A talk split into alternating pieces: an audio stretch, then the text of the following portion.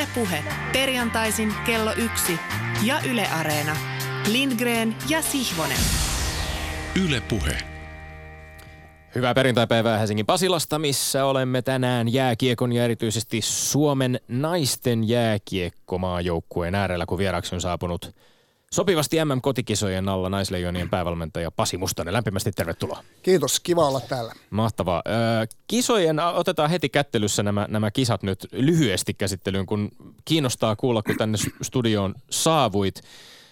Kisojen alkuun on melko tarkkaan 20 vuorokautta aikaa. Voitko hieman kertoa, että missä vaiheessa tällä hetkellä mennään valmistautumisessa? Sinun omassa valmistautumisessa ja toisaalta sitten joukkueen valmistautumisessa. No joukkueen valmistautuminen, jos perataan ensin, niin meillä alkaa MM-leiri 1 ensi viikon tiistaina Vierumäellä ja siellä on noin pikkusen valehdelle niin 8-10 MM-kisapelaajaa. Loput on tulevaisuuden pelaajia, joiden varaan lasketaan. Heillä on mahdollisuus nousta kansainväliselle tasolle ja se tarkoittaa sitä, että yli 12 pelaajia pelaa ympäri maailmaa. Finaaleita tai pronssiotteluita Pohjois-Amerikassa on Venla-hovi ja sitten on Ruotsissa on 7 finalistia ja Suomessa on X määrä päälle. Ja tämä on hyvä asia. Eli pelejä riittää aika isolla osalla joukkueesta ihan niin kuin kisojen kynnykselle saakka. Oma valmistautuminen on sillä tavalla aikataulussa, että eihän se ole tässä kestänytkään kun 1.3.2018, kun olympialaiset loppuun, niin siitä se oikeastaan seuraava projekti pikkuhappitavolla alkaa ja suunnitteluprosessia. Ne on pitkiä prosesseja. Olympialaisia tehtiin 900 päivää ihan tietyn suunnitelman mukaan ja nyt ei ollut käytössä kuin pikkusen yli vuosia. Tällä hetkellä sitten koko ajan taustalla päivät ja illat kuluu riippuen millä mantereella pelaaja on, niin aika paljon roolitetaan joukkuetta ja keskustellaan pelaajien kanssa. Mitkä on pelaajien odotusarvot ja millä löytyy se 1 millimetri, joka on meidän teema. Että millimetrin parempi kuin koskaan elämässään arvokisoissa. Ja pelaajat on saanut sen tehtävän ja miettii ja sitten myös ilmaisessa, että mitä tukea he siihen tarvii. Ja samalla sitten käydään läpi se rooliodotukset, mikä se todennäköinen rooli on ja onko pelaaja tyytyväinen siihen, mitä se itse kuvittelee ja summataan se yhteen ja todetaan, että ollaan samaa mieltä ja jos ei olla samaa mieltä, niin sitten ei. Siinähän käy niin, että sitten ei kannata kisoihin lähteä. Tämä kuulostaa äärimmäisen järjestelmälliseltä ja hiotulta ja palataan varmasti näiden kotikisojen äärelle kuin myöskin Suomen naisten jääkiekkomaajoukkueeseen tarkemmin myöhemmin, mutta sitä ennen, kun tosiaan huhtikuun 4. päivä kiekko tippuu jäähän Espoossa. Huomenna siellä käynnistyvät naisten liigan finaalit, mutta kun 4. päivä kiekko tippuu jäähän kotikisoissa, MM-kisoissa, niin sen jälkeen on luvassa sitten 1,5 viikkoa jännitystä ja urheiluviihdettä. Multa yksi ystäväni kysyi, et sä koskaan katso mitään viihdettä, kun olin taas kerran osoittanut varmaankin lievää halveksuntaa ja täydellistä välinpitämättömyyttä jotain Autionsaaren reality-hassuttelua kohtaan. Ja mä en miettimään, että mielestäni katson ihan viihdettäkin elokuvia ja TV-sarjoja silloin, kun on aikaa ja pidän sormet ristissä, että ne olisivat niin hyviä, ettei niiden jäljiltä ainakaan olisi turhautunut olo, että tuli turhaan tuhlanneeksi elämästään kallisarvoisia minuutteja ja tunteja, mutta tajusin myös, että aika iso osa minun viihteestäni on urheilua ja urheilun seuraamista. Se on aivan omanlaistaan viihdettä, joka voi tietysti monen muun mielestä olla yhtä hyödytöntä tämän planeetan pyörimiselle auringon ja itsensä ympäri kuin tällaiset shokkiarvolla ratsastavat realityt. Mutta toisinaan myös urheilukilpailun jäljiltä on turhautunut, ehkä jopa hieman syyllinen olo, kun tajuaa, ettei runsaan parin tunnin matkasta, omasta henkilökohtaisesta matkasta television tai jonkun laitteen välityksellä vaikkapa Holmenkollenin 50 tai jonnekin mestariliigan otteluun ole itse hyötynyt juuri mitenkään, mutta silti kerta toisensa jälkeen kiinnostaa nähdä ja kuulla, mitä kisoissa tapahtuu, mitä matseissa tapahtuu.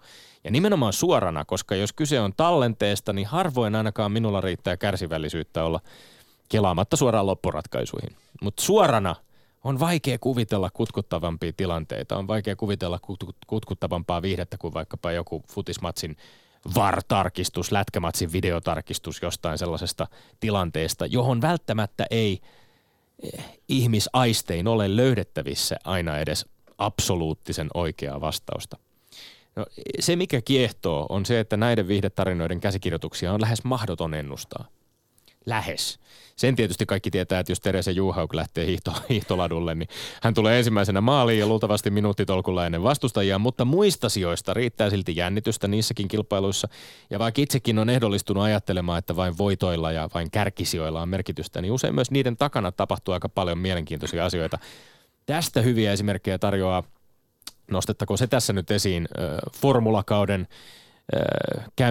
käynnistyessä tänä viikonloppuna tuore Netflixin dokkarisarja Formula 1-sirkuksesta Drive to Survive taitaa olla tämän sarjan nimi, jonka pääosassa on nimenomaan ne muut tallit siellä Ferrari ja Mercedesen takana. Ja oli aika hätkähdyttävää huomata, että autourheilusarjassa, jossa on 20 kuskia, jotka ovat varmasti omassa työssään ihan maailman parhaita, ainakin parhaiden joukossa, tekevät täysin antaumuksella tietysti sitä työtään, myös silloin, jos paras mahdollinen sijoitus on vaikkapa 6.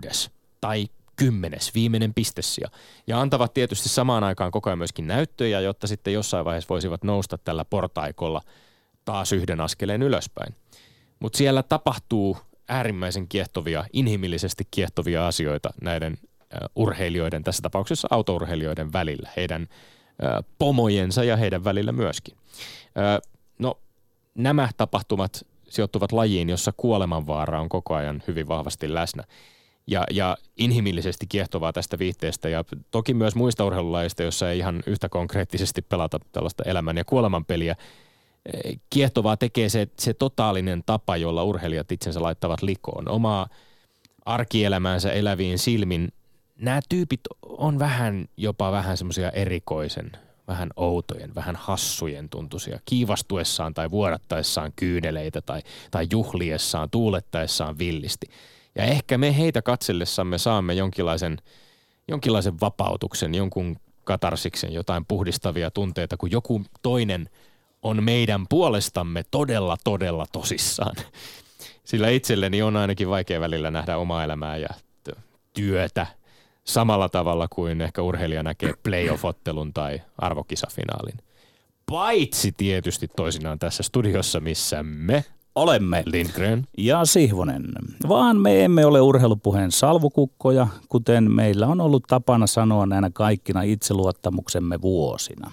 Kokeellisen urheilupuheen pirtaan sopii, että sen sofistikoituneen esoterian harrastajalla on norsun muisti. Ei hyvä, mutta pitkä sittenkin. Olen tänne mustaan tekonahkakantisen jursinovilaistyyppiseen mustaan kirjaani kirjoittanut ylös sotkuisella saatanallisimmalla käsialallani huomautuksen viime viikolta. Muista palata Mika Hilskan Twitter-viserrykseen. Tunnollinen kuulija tämän muistaakin. Kyse oli siitä, miten joukkuevoimisteluvalmentaja Titta Heikkilän tapaus on nostanut jälleen esiin keskustelun lasten ja nuorten vanhempien roolista urheiluharrastuksissa. Täytyy ensin huomauttaa, että tuskin rakkaanikaan osaisi tulkita mikroskooppista käsialaani, enkä itsekään tässä nyt saa kaikesta selvää, mutta keksin loput omasta päästäni. Täällä lukee ensi alkuun nämä Mika Hilskan sanat, jotka taisin määrätä oppineille kuulijalle ulkoläksyksi viime kerralla. Sitaatti. Näinhän se meni.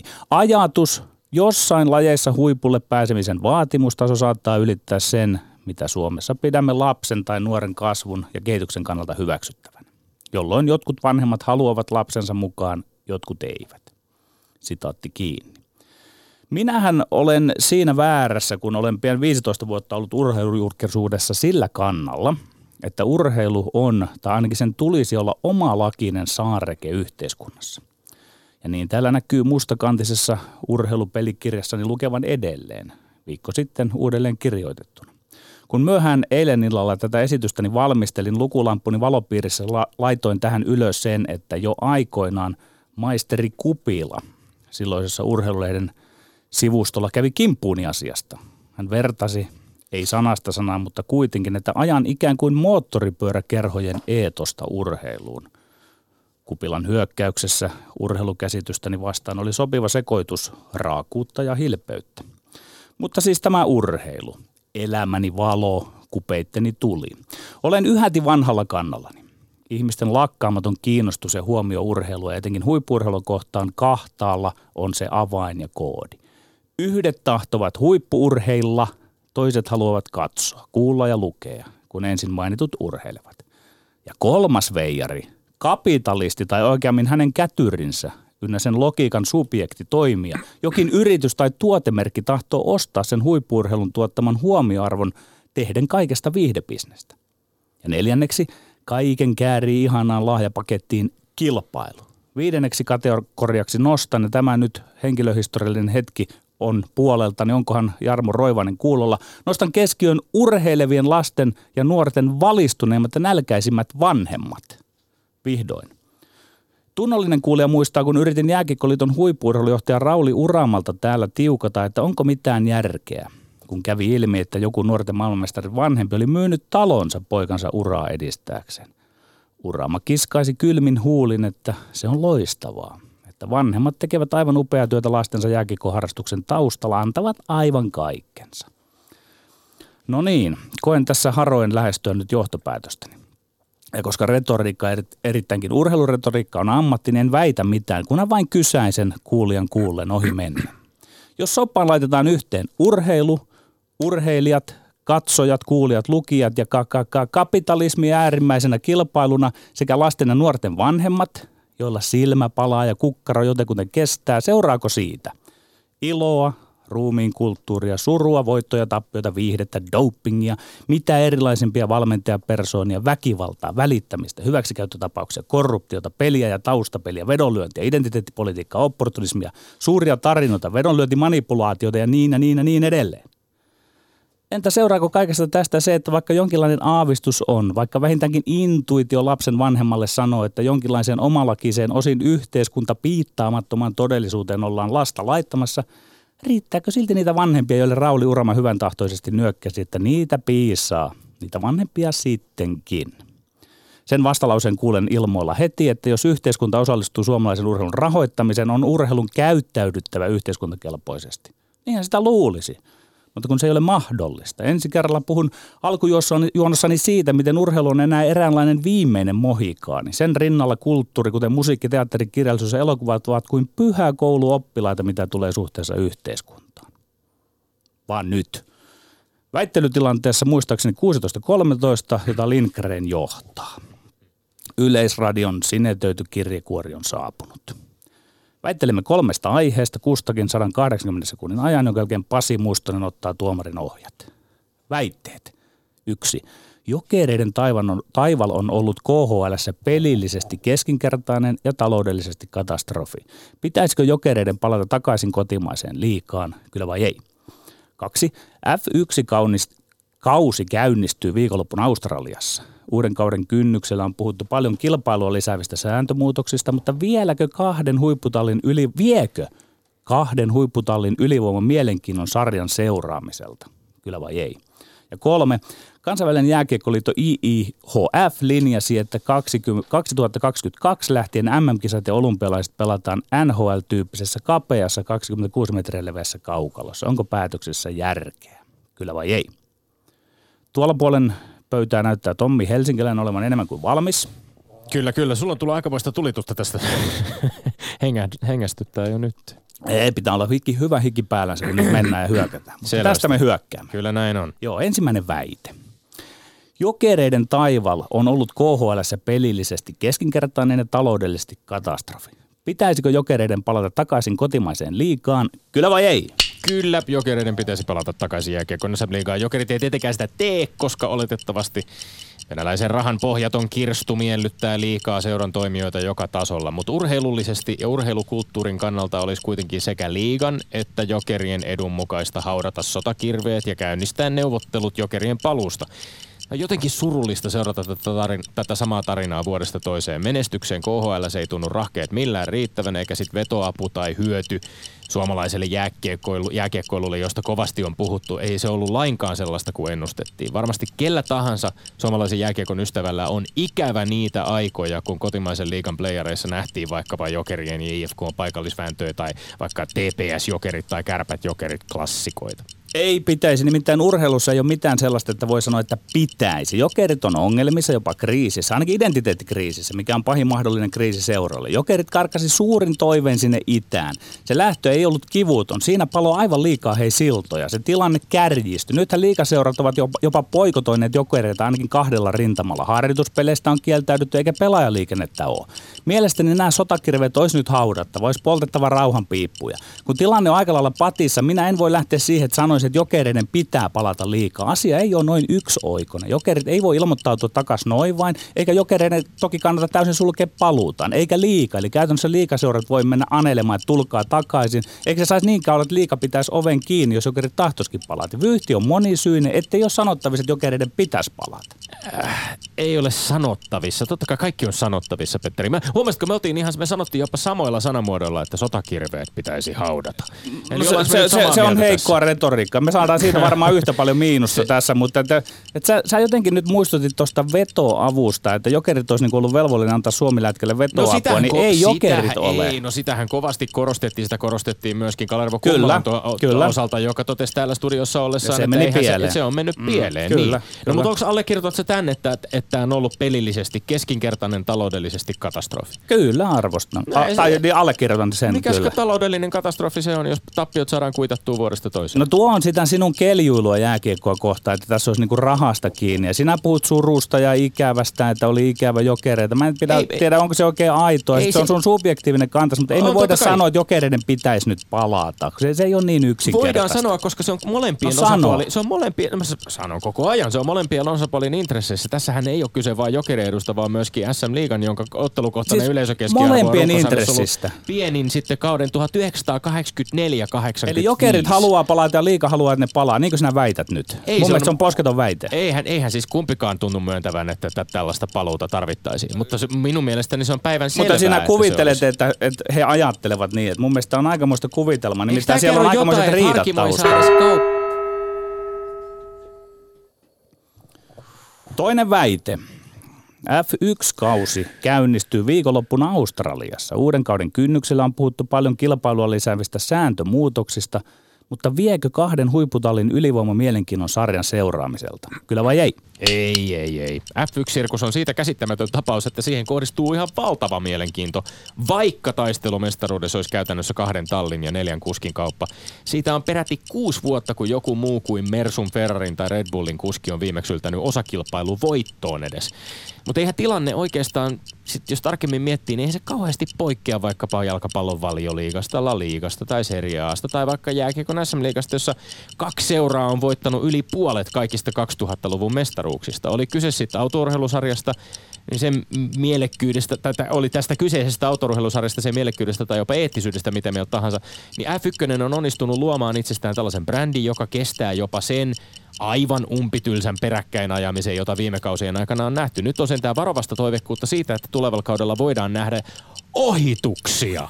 Kyllä se vie. 2 huipputallin ylivoima tekee F1:stä liian ennalta arvattavan. Urheilun seuraaminen on aina kiinnostavampaa, jos voiton voi viedä kuka vain tai mikä vain. Mutta sama hengonveteen mä sanon, että toki parhaat saa olla parhaita. Ongelma ei ole heidän.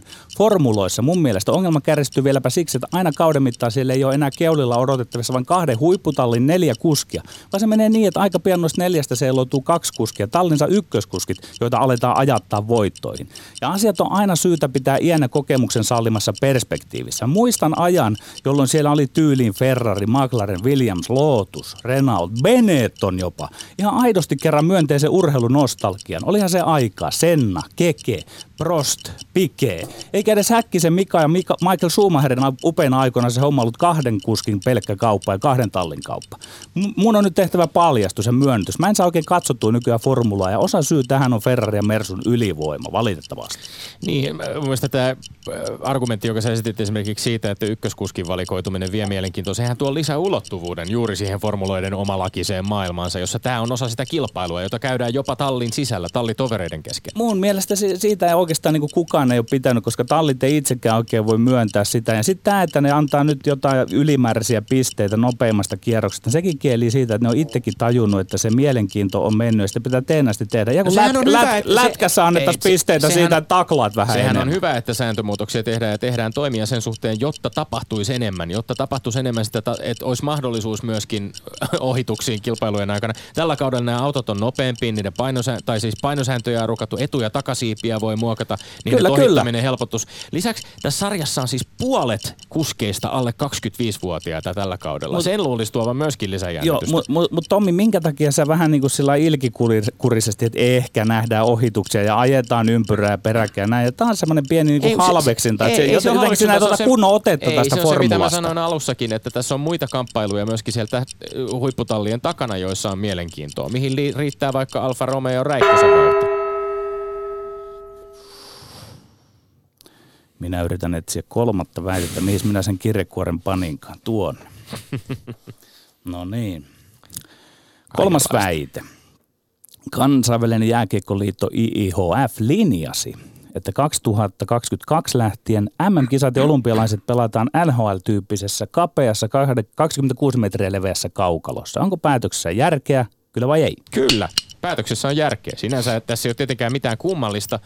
Kansainvälinen jääkiekkoliitto haluaa tietysti kaikin keinoin varmistaa, että lätkän jokakeväiset maailmanmestaruuskilpailut kiinnostaisivat jatkossakin pohjois-amerikkalaisia pelaajia. Olympialaisten osalta kaukalon kaventaminen lienee yksi keino saada myöskin NHL luopumaan nyt sitten tästä olympiaboikotistaan, vaikka sen uskoisi vaativan vähän enemmänkin kaukalonlaitojen liikuttelua.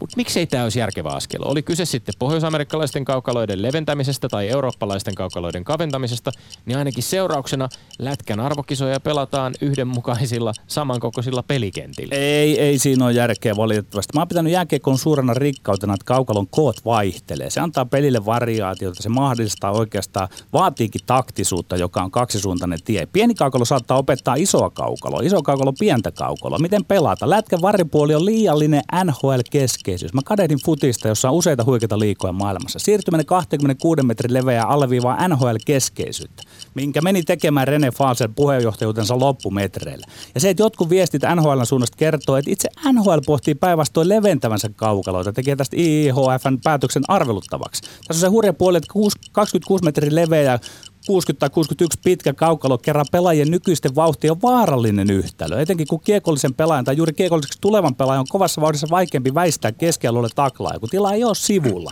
Sattuu niitä päähän kohdistuneita taklauksia, eli ei ole loppuasti mietitty tätä IIHF:n.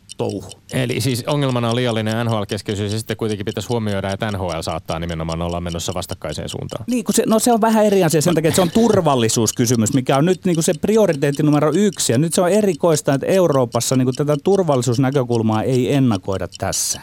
Ymmärrätkö Tommi, että kun tilaa on vähemmän ja vauhdit kiihtyy, niin tapahtuu tämmöisiä, no, tuommoinen ääni. Ymmärrän ihan hyvin sen, mutta jos kansainvälinen jääkiekkoliitto toimii, sit, niin kuin sinun puheestasi saa sen vaikutelman, toimii täysin niin kuin lajiväen toiveiden vastaisesti tai maiden jääkiekkoliittojen toiveiden vastaisesti, niin eikö heillä ole myöskin mahdollisuus esittää näitä näkemyksiä? Ei, siinä käydään kiistaa, mutta se oli Tommi sulla virhe, että ne NHL-pelat tulisivat mieluummin MM-kisoissa on pieni kaukalo, ei siihen tähdätä. Ne tykkää pelata välillä vaihtelevaa peliä ja tottuvat parin pelin jälkeen. Niin, sä oot huolissasi tästä monimuotoisuuden katoamisesta, mutta siis kyllähän eihän tässä nytkään olla siinä tilanteessa, että Suomessa esimerkiksi pelattaisiin niin, että olisi 30 metriä leveissä kaukaloissa. Eihän meillä ole liigassakaan, siis täällä on siis se on 3 kaukaloa, jotka on 30 metrin levyisiä. Kouvola, Kuopio, Hämeenlinna. Kyllä. 8 paikkakunnalla 28 metrin kaukalossa. Onko ne erot todella niin suuria?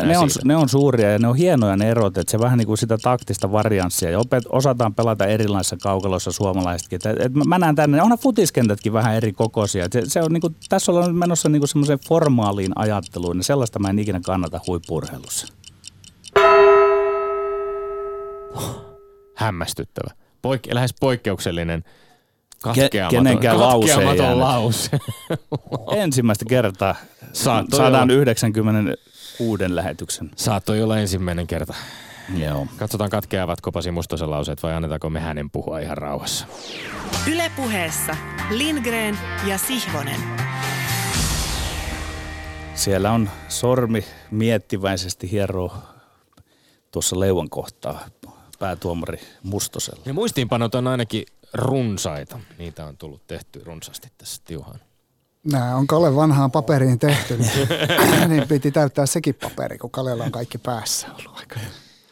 Jees, tässä on annettu vapaat kädet sen suhteen, että haluaako missä järjestyksessä lähteä perkaamaan. Tietysti suuren urheilujuhlan tuntua kunnioittain arvostamme, mikäli jännitys säilyy loppuun asti, mutta sekään ei aina ole mahdollista. Joo, pidetään kysymysjärjestys ja aloitetaan tuosta Jokereiden tullako takaisin vai eikö. Ehdottomasti tasaisin kysymys teille. Nämä kaksi muuta niin oli selkeämpiä. Siellä jopa mäiskittiin oikein urakalla nokkaan toisen toimesta toista. Palataan niihin myöhemmin, mutta että se oli surullista 10-0 pelaamista yhdenkin kysymyksen ympärillä. Mutta ensimmäinen oli kova vääntö ja aiheutti kyllä entisestään puolet oijo harmaita hiuksia lisää tuli, kun piti löytää voittaja tästä. Ja nämä kriteerithän Tomi-kriteereistä, niin toki houkutti nämä klassikot täällä, että Jokerit IFK-klassikot ja paikalliskamppailut, katsojaluvut myös siellä ihan fiksuna kriteerinä. Se, mistä ehkä jäi sitten Tomilla huutamaan, on ehkä näkemys tähän tulevaisuuteen ja kehitykseen. Jokereiden siirtyminen on itsestään selvä seuraus lajin kehityksestä ja tähän tulee vaan vauhdittua CHL, jääkiekon Champions League ja loistava sarja, loistava pelit, upeat finaalit on seurausta siitä. Kansallista liikoista tullaan Euroopassa ennemmin tai myöhemmin muodostamaan lisäliikoja, ellei sitten KHLkin niihin lopulta yhdy. Ja tätä kehitystä ei voi väistää. On ihan luonnollista, että Suomesta on jo lähdetty toisen maan liikoihin. Petterin perusteluista tietysti molemmat oli yhtenevästi sitä mieltä, että nämä harjoituspelihässäkät on harmittavia. Nehän on vähän niin kuin lapset leikkii hiekkalaatikolla ja kiusaa toisiaan, mutta näistä on täysin samaa mieltä teidän kanssanne. Tämä on nyt vähän ylimääräinen kommentti, joka ei oikeastaan liity tähän vääntöön, mutta et aika moni tuntuu olevan sillä kannalla, että kenkä puristaa nimenomaan Harkimon kohdalla. Ja että tämä henkilöityy niin voimakkaasti Jallis Harkimoon, joka ei ilmeisesti ole puolen vuoden aikana onnistunut vieläkään saamaan kauppoja tehtyä. Seuraa on kovasti koettanut kaupitella, mutta niin, mielenkiintoista. Onko kyse nimenomaan tässä tavallaan tämmöisessä, kun puhuttiin näistä rauhanpiipuista ja sotakirveistä ja muista, niin onko siinä nyt jonkinlaista tämmöistä, niin kuin, että kaikilla tahoilla on vähän niin kuin, olisi vähän niin kuin ylpeyttä nieltävänä, että jonkinlainen rauhanomaisempi tila saataisiin Jokerien ja liigajoukkueiden välillä? Niin, jos heittää toisen nimen, että onko sitten Timo Everi sitten sieltä IFK:n puolelta sitten suivaantunut, että tässäkö se on, että sitähän on spekuloitu, että se näin voisi olla, mutta ei jätetä nämä pöytäkirjan ulkopuolelle. Jätetään, kyllä. Niin johtupa mistä tahansa, niin toki tämä on nyt ihan tervettä järkeä, että ei ole mitään järkeä olla, kun on tuossa pääkaupunkiseudun huippujoukkoja, niin miksi ei pelaa harjoitusotteluita liigajoukkoita vastaan. Et huvittava kiista, joka jatkuu vuodesta toiseen. Palataan tähän arvosteluun vielä, niin Petterin kriteereistä tykkäsin näistä Jokerit identiteettikriisistä ja ehkä se on ehkä meidän katsojan silmässä voi olla jopa enemmän, että oletetaan, että Jokereiden pitäisi olla tuosta vaan laakista finaalissa. Ja hän on pelannut käytännössä monta erittäin hyvää kautta peräkkäin. Vastaan tulee vaan sitten todella kovaa joukkue samasta lohkosta, eikä sitä kynnystä ole vielä onnistuttu ylittää. Me nähdään laadukasta KHL-lätkää Suomessa koko ajan, taitavia pelaajia, hyvin erityyppistä kiekkoa. Niillä aikavyöhykkeillä ja matkoilla, niin sehän on hyvin tuommoista hidasta kävelyä välillä, että jaksaa sen rallin vetää läpi, mutta siellä on erittäin taitavia pelaajia ja sillä tavalla tämä monipuolisuuslajin diversiteetti näkyy mun mielestä upeasti ja on katsojien katsottavissa.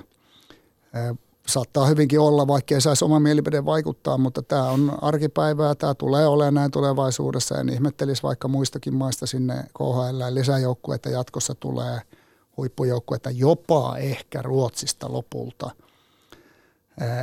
Tämä on hyvinkin loogista kehitystä ja mun on nyt vaan pakko, kun on päätuomari olla päävalmentajana tottuu aina sen viimeisen vastuun ottaa, niin kyllä nämä nyt vaan menee tuonne Hämeenlinnan suuntaan. Valitettavasti nämä pisteet Tommin kannalta niukan voiton Petteri väänsi tästä. Joo, hyvät oli perusteluita, mutta tuo oli Pasi Mustonen mielenkiintoinen ajatus ja olit siitä aika varma, että tapahtuisi tämmöistä yhdentymistä ja tulisi suurempia ja suurempia liikoja ja tämähän on yksi tämmöinen keskustelujuonne todellakin olemassa, että niin saattaa käydä.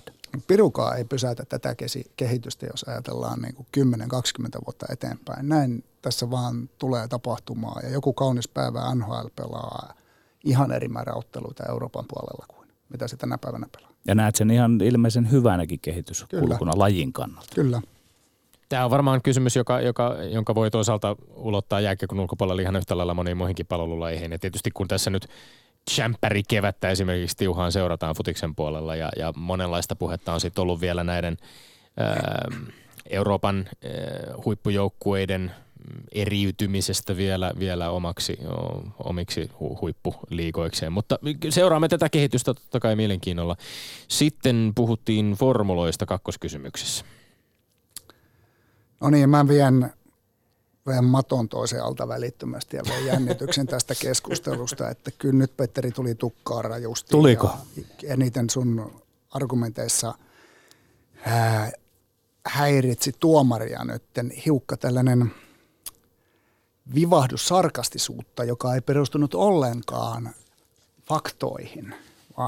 Jäinkö kiinni sellaisesta? Jäit kiinni sellaisesta lumipallon heittelystä tuolla pihamaalla, ja kaveri oli nyt niin paljon paremmin valmistautunut hyvillä argumenteilla, että vaikka tässä on 6 vuotta tietyt tallit kahminut noita voittoja, oli perehdytty faktoihin ja silti formulat vaan kiinnostaa ihan pirusti ja meitä suomalaisia ne kiinnostaa just niin kauan, kun siellä on suomalaisia ajamassa, oli ne sitten ihan kärkitallissa tai ei ollut. Tykkäsin Tomin argumenteista myös se, että minkä takia me kiistetään sitten, että parhaat voittavat. Ei mennä nyt siihen keskusteluun, että onko se paras kuski vai paras auto, mutta paras kombinaatio voittaa.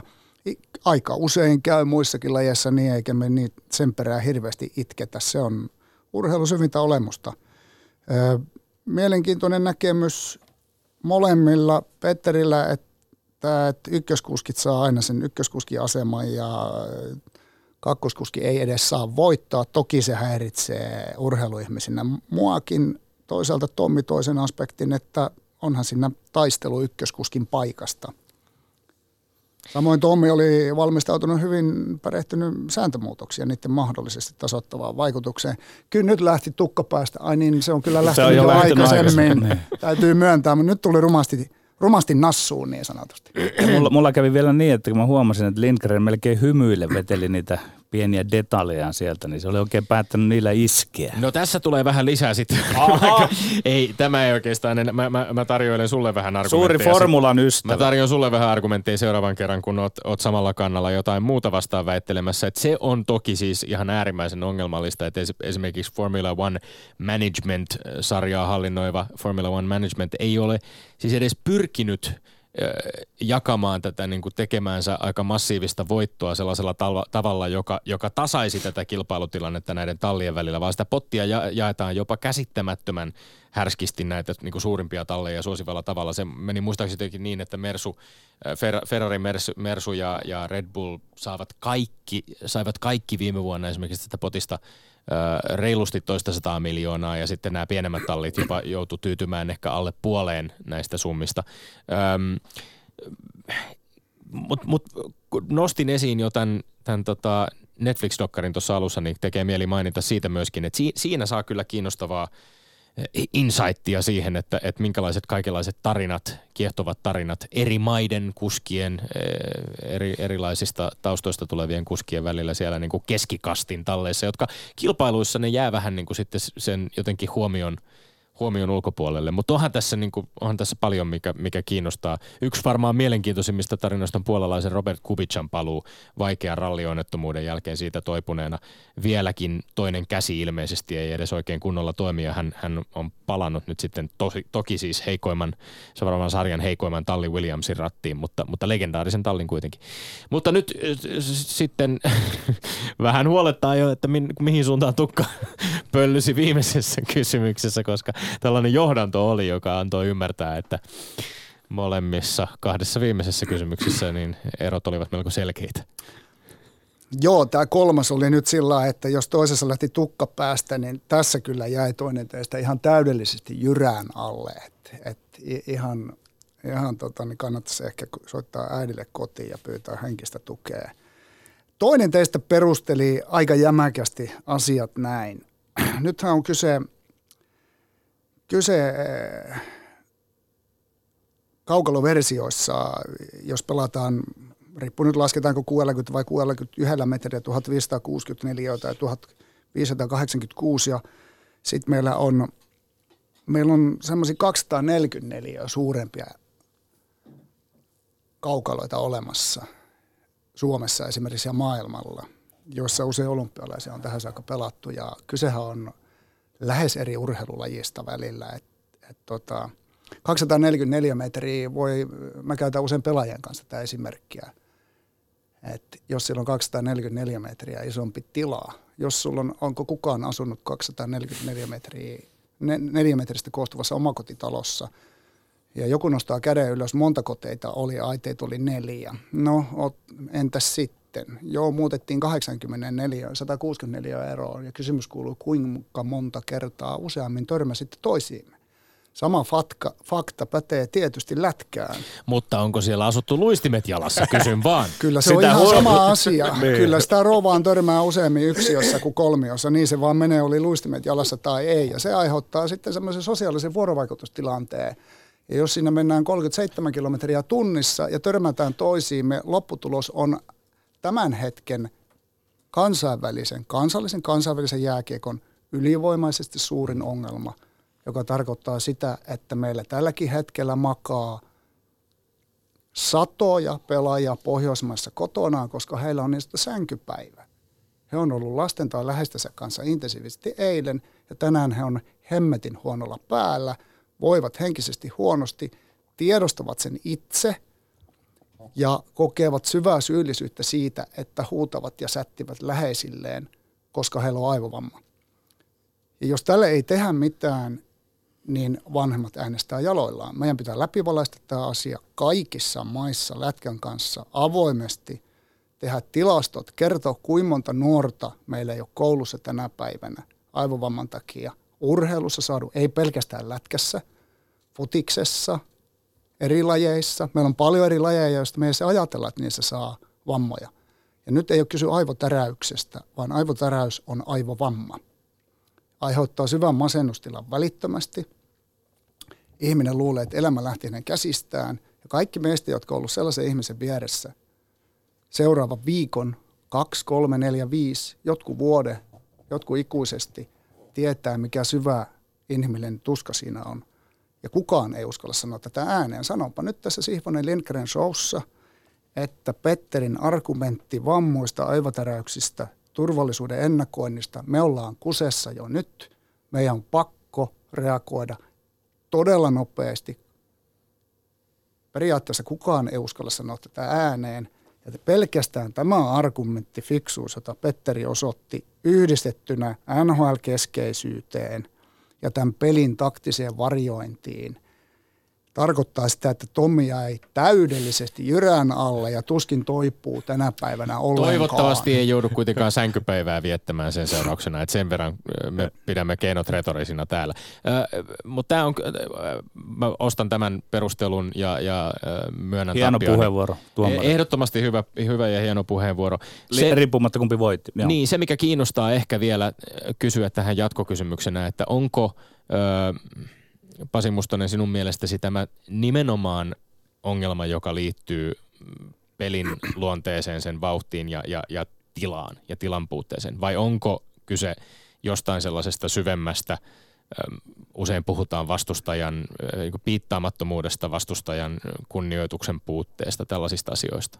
Olipa mielenkiintoinen kysymys, tarvittaisiin aika monen tunnin radio-ohjelma tähän ja varmasti tähän jossain yhteydessä tullaan palaamaankin. Kyse on sekä, että on kaksi isoa ongelmaa, ja voin sanoa sen takia, että olen itse ollut iso osa ongelmaa, katsonut sitä silmiin montakymmentä vuotta, nähnyt tämän kehityksen.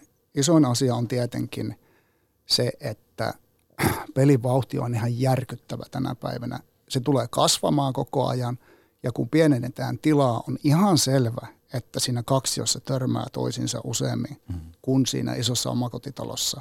Pelkästään tällaisen yksinkertaisen 1+1 laskutoimituksen tekeminen ja vastaus vastauksen muodostaminen kolmeksi tässä kansainvälisen liitoksen päätöksessä on ihan järjetöntä piittaamattomuutta urheilijan terveydestä.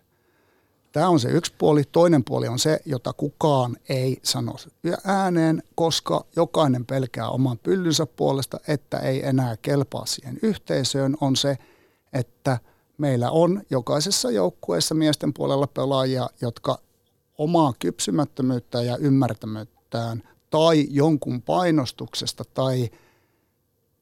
tai sen alakulttuurin, siitä syystä, että se alakulttuuri on kehittynyt siihen suuntaan, että pidetään itsestään selvänä, että väkivalta, tappelut, pommit, toisen ajoittaneen vahingoittaminen kuuluu siihen, niin meillä on valitettavasti jokaisessa jengissä pelaajia, jotka on niin sanottuja pääkallon metsästäjiä, ellei heidän ympäristö erittäin yksiselitteisellä tavalla sanoudu irti siitä ja totee, että tämä on tässä, jos sä teet vielä sen kerran. Mutta nyt olen itse ollut ympäristössä, olen itse ollut osa sitä prosessia, joutunut tarkastelemaan jälkikäteen, että onko mun käytö ruokkinut sitä, että joku nuori ei ymmärrä, että toisen päätä ei voi vahingoittaa. Ja ikä on tehnyt tehtävänsä tähän, mutta tätä ei kukaan yleensä sano ääneen sen takia, että tämä ei koskaan etene tämä keskustelu. Ja tiedän sen, kun sanon ääneen, niin lajin sisältä tulee nyt ääniä, että minkä ihmeen takia se tuon teit. Loistava. Hyvät herrat, meidän on pakko mennä eteenpäin, jotta ehdimme puhua myöskin naisten jääkiekkoilusta. Yle Puheessa Lindgren ja Sihvonen. Lyhyesti, että tilanne on 16-14 tuossa väittelyhommassa, mutta Pasi Mustonen, sinä olet valmentanut naisia ja miehiä ja lyödään vähän lisää puita tavallaan uuniin tuossa, että en tiedä nyt ehdotanko tässä, mutta kysyn sinulta, että mitä olet siitä mieltä, että onko se väistämätön se tulevaisuus se, että naisten jääkiekkoilusta nyt on välttämätöntä tavallaan kopioida se taklaamisen malli, koska naisten jääkiekkoilussa ei saa sillä tavalla taklata, pitää kiilata. Ja eikö tämä olisi kuitenkin se ehkä se loppujen lopuksi ratkaisevin seikka, millä saataisiin nämä aivovammat kuriin. Ja ei se peli niin paljon ehkä muutu, mitä pelätään, että se muuttuisi. Ei todellakaan muutu. Petteri voitti tämän muuten 3-1. Tässä käy juuri niin. Ja nyt kun mä oon ollut itse mukana nähnyt tämän naiskiekon kehityksen, lajievoluutio näkyy naisten pelissä jo tämän mun 5 vuoden aikana todella vahvasti. Peli on nopeutunut. Parhaat pelaa keskenään. Se on loistava kamppailupeli ja siellähän käytännössä taklataan pitkin laitoja jatkuvasti, kamppaillaan. Kukaan ei kaipaa avojaan pommeja. Jokainen Rauman pitsiturnaus pitäisi pelata kokeellisesti ilman avojaan pommeja, kieltää ne naisten säännöillä ja salli rajukamppailu laitojen suuntaisesti ja sitten maistella ja todeta, että ai kaipasinko mä oikeasti niitä kuopasta nousseita olkapäitä, kaipasinko mä katkenneita sivusiteitä, ristisiteitä ja kaipasinko mä niitä esimerkiksi SHL:ssä pelkästään tilastoitia Ruotsin puolella yli 80 aivovammaa, jotka nyt on tänä vuonna tulossa. Ja kaipasinko mä sen, että 4 heidän maajoukkuepelaajansa lopettaa tänä vuonna uransa ja pahimpana vuotena 15 SHL-pelaajaa samanaikaisesti on lopettanut aivovammaan. Kukaan ei vain tiedä, ellei paina sitä internetin nappia oikealla hakusanalla. Ei me niitä kaivata. Siellä on varmasti osa yleisösegmentistä, joka haluaa nähdä, kun joku pyörtyy jäälle. Mutta minua se oksettaa ja mä veikkaan, että se oksettaa nuorten pelaajien vanhempia, koska he näkee sen, mitä tapahtuu, jos tuo juttu saa jatkua. Tässä on aika voimakkaita puheenvuoroja ollut myös entisillä pelaajilla. Michael Carcillo Jenkeissä, Tomi Kovanen täällä Suomessa. Jotka niin, on Daniel Carcillo on tämä soihdunkantaja Pohjois-Amerikassa, joka vie tätä asiaa eteenpäin. Ja nyt on Ruotsissa on tullut valtavasti pelaajat esiin. Ihan pelaajien vaimot on kertonut sitä todellisuutta, mitä se on elää ihmisen kanssa, joka tietää olevansa hermo, heikko ja voi todella huonosti siitä. Ja tämä ihminen on todellisuudessa äärimmäisen kiltti, mutta kun on se päivä, ettei jaksa tai ne viikot. Ja tähän meidän pitää vaan reagoida. Ja tässä on Petterillä aivan huikea idea. Pelataan ilman avojaan pommeja ja katsotaan sitten, että miltä se lätkä näyttää. naisten lätkä on upeata katsoa, kun vahingoittaminen puuttuu. No niin, Pasi Mustonen, mennään sitten eteenpäin. Sinä olet myös esiintynyt tämmöisissä tasa-arvoasioissa, mikä liittyy miesten ja naisten väliseen urheiluun, ja tietysti jääkiekkoon ja näin, mutta saako naisten jääkiekkoilu osakseen Suomessa sen arvostuksen, minkä se ansaitsee verrattuna miesten jääkiekkoilun mielestäsi? Ja jos arvostusta kai voidaan mitata asioilla, kuten resurssit, rahaa palkkana, palkkioina, mediahuomio ja sellainen lajin yleinen kunnitus kaikkien lajien joukossa. Niin, me saadaan just se mediahuomio esimerkiksi, kun me ansaitaan. Että kissan pitää nostaa ensin häntänsä ja nähdään, että meidän urheilujärjestelmä toimii niin miesten kuin naisten osalta, että esimerkiksi yhteiskunnan tukea ja olympiakomitean tukea, mutta et sä saa mitään tukea ennen kuin sä menestyt oikeastaan. Sun pitää ottaa se steppi ja sitten tulee vasta esimerkiksi taloudellinen tuki. Tämä on fakta meidän resursseilla ja tietenkin siihen pitää sopeutua, mutta me saadaan se julkisuusarvo, mikä meille kuuluu.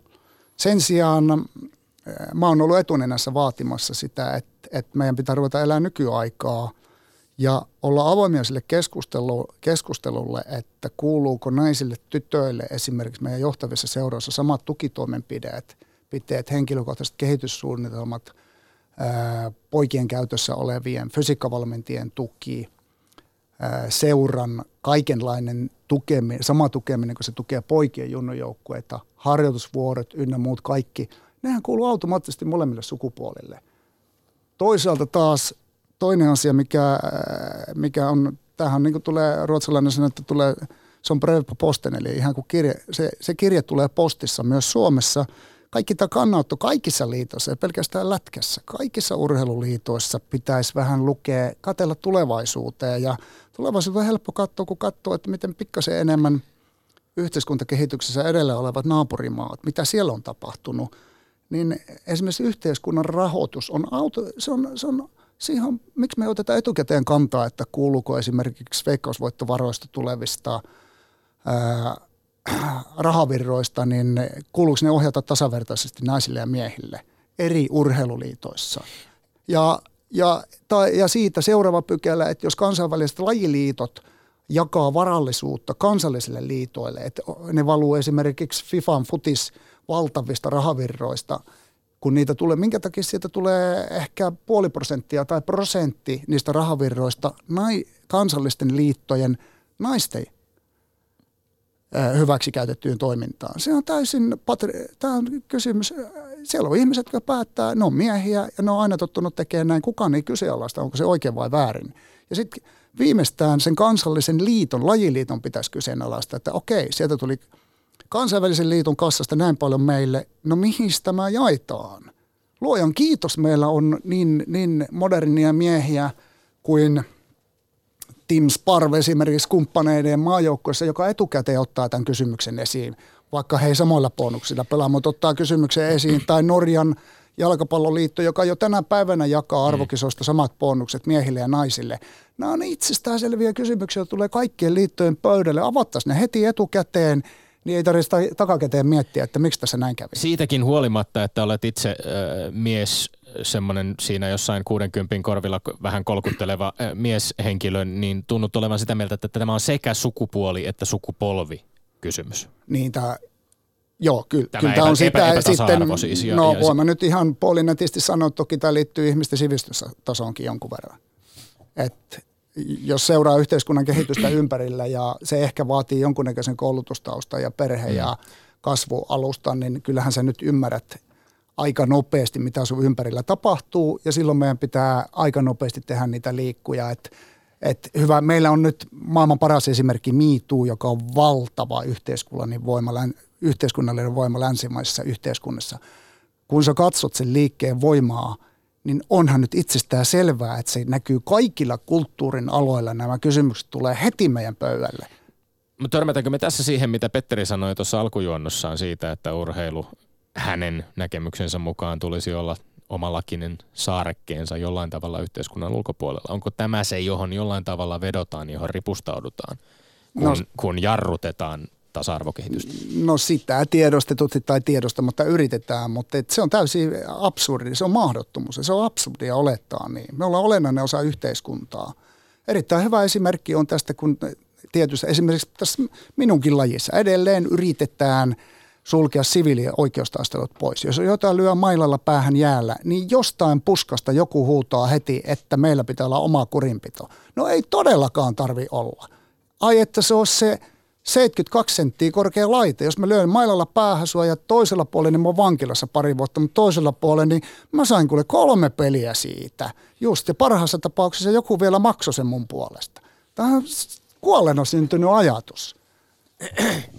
No jos mennään sitten siihen, että millä tavalla mä heitin siinä alkujuonnossani tämän kapitalismin ja rahan liikkeet ja näin, niin olisiko siinä olemassa semmoista mahdollisuutta, onko mahdollisesti noissa muissa maissa, viittasit vähän Ruotsiin, meillä on käynyt Italiassa pelaavia naisjalkapalloilijoita täällä, että siellä on oivallettu se, että myös taloudellisessa mielessä toinen sukupuoli on täysin hyödyntämättä, on se sitten yleisöltä peliä, että voisiko päättäjät miettiä sitä, että jääkiekkoilun tai minkä tahansa urheilulajin kasvu taloudellisesti saataisiin saada vauhtia sieltä, että huomioitaisiin myös naiset. Voisi ja pitäisi, ja lätkännyt on loistava esimerkki siitä, että mistä segmentistä löytyy lisäkatsojat. Tässä just todettiin, että onko se Jokereista kiinni, kun keskiarvo laskevana ei varmasti ole puhtaasti. Okei, se on joukkue, joka voi paikallisottelulla vetää aina hallin täyteen IFK:ta vastaan.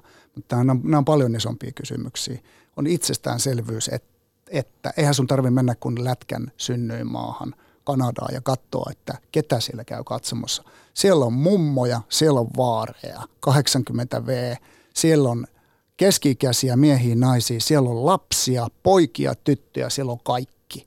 Meidän katsomassa ei ole kaikki. Ne resurssit on siellä toisen sukupuolen puolella, ja sitä kannattaisi ajatella ehdottomasti. No miten suomalaiset seuraorganisaatiot, sä oot ilmeisesti aika pitkään ollut myös jalkautuneena suomalaisiin lätkäseuroihin ja tehnyt tätä niin kuin omaa lobbaustyötäsi jääkiekkoa pelaavien tyttöjen ja naisten puolesta, sen nimenomaan sen pelaajapolun mahdollistamisen puolesta. Onko viitteitä siitä, että Suomessakin seurat olisi valmiita muutokseen, ne olisi valmiita panostamaan naisten joukkueidensa profiilin korottamiseen ja siihen, että myöskin näitä naisten ja miesten joukkueita saman seuraorganisaation sisällä tuotaisiin lähemmäksi? On viitteitä ja tapahtuu hyviä asioita. Iso muutos tapahtuu olympialaisten aikaa. Sen jälkeen niin joka ovi on auki. Mä saan oikeita ihmisiä pöytään. Mua ei pietä peinintiä ässinä ollenkaan. Mulla on loistava vapaa vastaanotto. Mä saan valmennuspäälliköt pöytään. Mä saan akatemian valmentajat pöytään, jos mä haluan. Ja parhaimmillaan puheenjohtajia pöytään. Ja valtaosa suomalaisista seurasta suhtautuu positiivisesti ja haluaa oikeasti rakentaa tänä päivänä tytöille naisille pelaajapolkuja. Meidän ongelmahan on ollut se, että joukkueet on naisjoukkueet, naisliigajoukkueet on ollut erillisiä saarakkeita. Niillä on ollut vaan sama nimi kuin sillä seuralla, mutta ei mitään muuta tekemistä. Taustalla on pieni joukko ihmisiä, jotka kerää rahat ja heillä on nimenkäyttöoikeus. Mikään muu ei ole kiinnostanut itse asiassa sitä emäseuraa, mutta tänä päivänä se tilanne muuttuu useammalla ja useammalla paikkakunnalla ja me tehdään oikeasti hyvää Suomi-kiekon yhteistyötä tänä päivänä ja se vaan paranee koko ajan. Yle Puhe. Mennään hieman kohti lajia. Näkisitkö, että naisjääkiekkoilulle tai mille tahansa urheilulle joukkopallopelille olisi hyväksi, että naisia valmentaisi myös naiset? Nyt esimerkiksi HPK uutisoi siitä, että siellä on päävalmentaja, apuvalmentaja ja maalivahtivalmentaja naisia. Vai onko valmentajuus sinun näkökulmastasi sukupuolikysymys? Ei missään nimessä, ehdottomasti. Meidän pitää saada harrasteurheiluun, kilpaurheiluun, huippu-urheiluun enemmän ja enemmän naisvalmentajuutta. Mutta naiset ei ole sattuneesta syystä tietyissä lajissa vielä pystynyt näkemään sitä tavallaan uravalintana, niin kuin miehet on pystynyt. Ja se liittyy taas tähän rahoitukseen ja mitä me priorisoidaan. Ehdottomasti, mutta tärkeä asia on edelleen, että ei valmentaa voi eikä saisi päätyä avainpaikoille, ellei ole kompetenssi. Ja samaan hengenvetoon sitten kompetenssi ei missään nimessä ole sukupuolikysymys. Mä näkisin mielelläni, että esimerkiksi mun lajissa olisi valtavan paljon huippunaisvalmentajia, mutta koska siellä ei ole ollut, esimerkiksi lätkässä ei ole ollut tätä tulevaisuuden näkymää, että tällä voi elää, niin ei tietenkään ole, kun ihmiset ei ole satsannut, mutta on valtavasti pystyviä naisia ja toivon, että se muuttuu lähitulevaisuudessa. Sitten kiinnostaa mennä vielä enemmän peliä kohti Naisleijonat ja meidän peliä. Mä muistan viime olympialaisten yhteydessä kirjoittaneeni siitä, jopa vaatineeni sitä, että Naisleijonissa pelattaisiin enemmän kiekkokontrollia. Sulla taisi olla siihen teemaan silloin jokin vastaus. Oliko se niin, että sä oot kokeillut sitä, miten se meni ja mitä ylipäätään ajattelet vaatimuksesta pelata kiekkokontrollia? Voisiko se toimia kovimpia maita Kanadaa, USAta vastaan? No toki kaikki huippuvalmentajat haluaa pitää sen kumisen lätkän itsellään, mutta se nyt riippuu aina siihen, että millaiset palikat on käytössä ja mihin he pystyy. Sitten kun rupeaa, sä tiedät Petteri itsekin, että kun keskialueella rupeat roikkuu kiekossa ja sulla on mitään edellytyksiä siihen, niin hups, peli kääntyy aika äkkiä. Ja tähän me hävittiin mun ensimmäistä 2 vuotta kaikki pelit pohjois-amerikkalaisia vastaan. Ja tämä on meillä... Myös tämä on osa evoluutio. Täällä ensimmäiset 2 vuotta oli vaikeaa, kun pelaajat paranee. Viimeiset 2,5 vuotta meidän ihan johtava pääteema on, että roiku kiekossa, älä luovu siitä ikinä suosiolla, mutta tämä liittyy aina pelaajien tasoon. Ja tietysti kysymys on suhteessa vastustajaan. Että eihän eurooppalaiset, varsinkaan Ruotsi, Sveitsi, Saksa, muut, niin ei ne kovin usein ole päässyt lainaamaan viimeiseen 4 vuoteen kiekkoa meiltä, mutta silloin meidän taitotaso on riittänyt siihen pelaamiseen, että jossain vaiheessa joutuu aina tekemään kompromisseja ja sitten on tietenkin myös otteluiden sisällä nämä hetket ja muut ja pelataanko, jahdataanko vai pelataanko johtoasemassa, jolloin välillä halutaankin oikeasti pistää se sinne selustaan, luopua kiekosta sillä periaatteella, kun kiekko ei ole meidän alueella, niin aika harvoin näkee maaleja, jotka tehdään keskialueelta tai vastustaja-alueelta, niitäkin tulee 1 per vuosi. Mutta tämä on niin kuin monisyinen kysymys, kuten kysyjäkin itsekin ymmärtää. 20 päivän päästä Espoossa pelataan naisten jääkiekkoilun maailmanmestaruudesta. Ja tämän turnauksen pelattu vuodesta 1990. Kanada on voittanut yhteensä 10. Silloin alkupäässä varsinkin USA 8-4 viimeistä turnausta sekä 7-8 viimeisestä. Kahden kauppa, onko merkkejä siitä, että, tai uskotko siihen aidosti, että Suomi, Ruotsi, Venäjä voisivat tätä Pohjois-Amerikan ylivaltaa lähitulevaisuudessa jo horjuttaa? No mä uskon ehdottomasti siihen, että jo Espoossa joku meistä voi oikeana iltana voittaa. Me on todistettu jo itsellemme 2017 arvokisoissa, me pystytään voittamaan toinen noista huippumaista. Se pitää vaan sattua oikeaan iltaan. Se on täysin mahdollista siellä, että se tapahtuu. Eihän sen tarvitse todennäköistä olla. Et jos pelataan 10 ottelun sarja, niin he vie 8-9. Mutta me satsataankin siihen yhteen peliin. Pitkässä juoksussa meidän järjestelmä pitää kehittyä valtavasti, että me pystytään 4 000 tappelemaan 90 000 vastaan, joilla on yliopistojärjestelmä nivelvaiheessa käytössä 18-23-vuotiaana, jolloin on ammattilaisia, kun meillä pelaat menee töihin ja rupeaa hoitaa omaa elämää. Tässä on turnausmuodon viehätys. Ja huomenna Espoossa starttaa siis Plussin ja Ilveksen välillä naisten liigan loppuottelut. 3 voittoa tarvitaan mestaruuteen. Lämmin kiitos vierailusta ja tästä tykityksestä. Pasi kiitos, Mustonen. Että sain tulla. Ja sitten Tommi Lindgrenin mainekaa urheiluterveiset. Patrik Sjöberg, entinen ruotsalainen korkeushyppäjä ja lajinsa legenda, joka on tällä viikolla puhunut myöskin Espoossa. Espoo nousee esiin seminaarissa lapsena ja nuorena kokemastaan hyväksikäytöstä, johon syyllistyi hänen suomalainen valmentaja ja sisäpuolensa Viljo Nousiainen. Terveisiä myöskin niille suomalaisille, jotka Sjöberg mainitsi, että on aika paljon vihapostia saanut jostain kumman syystä. Pysykähän tyylikkäinä. Olemme Lindgren ja Sihvonen. Kansi kiinni ja kuulemiin.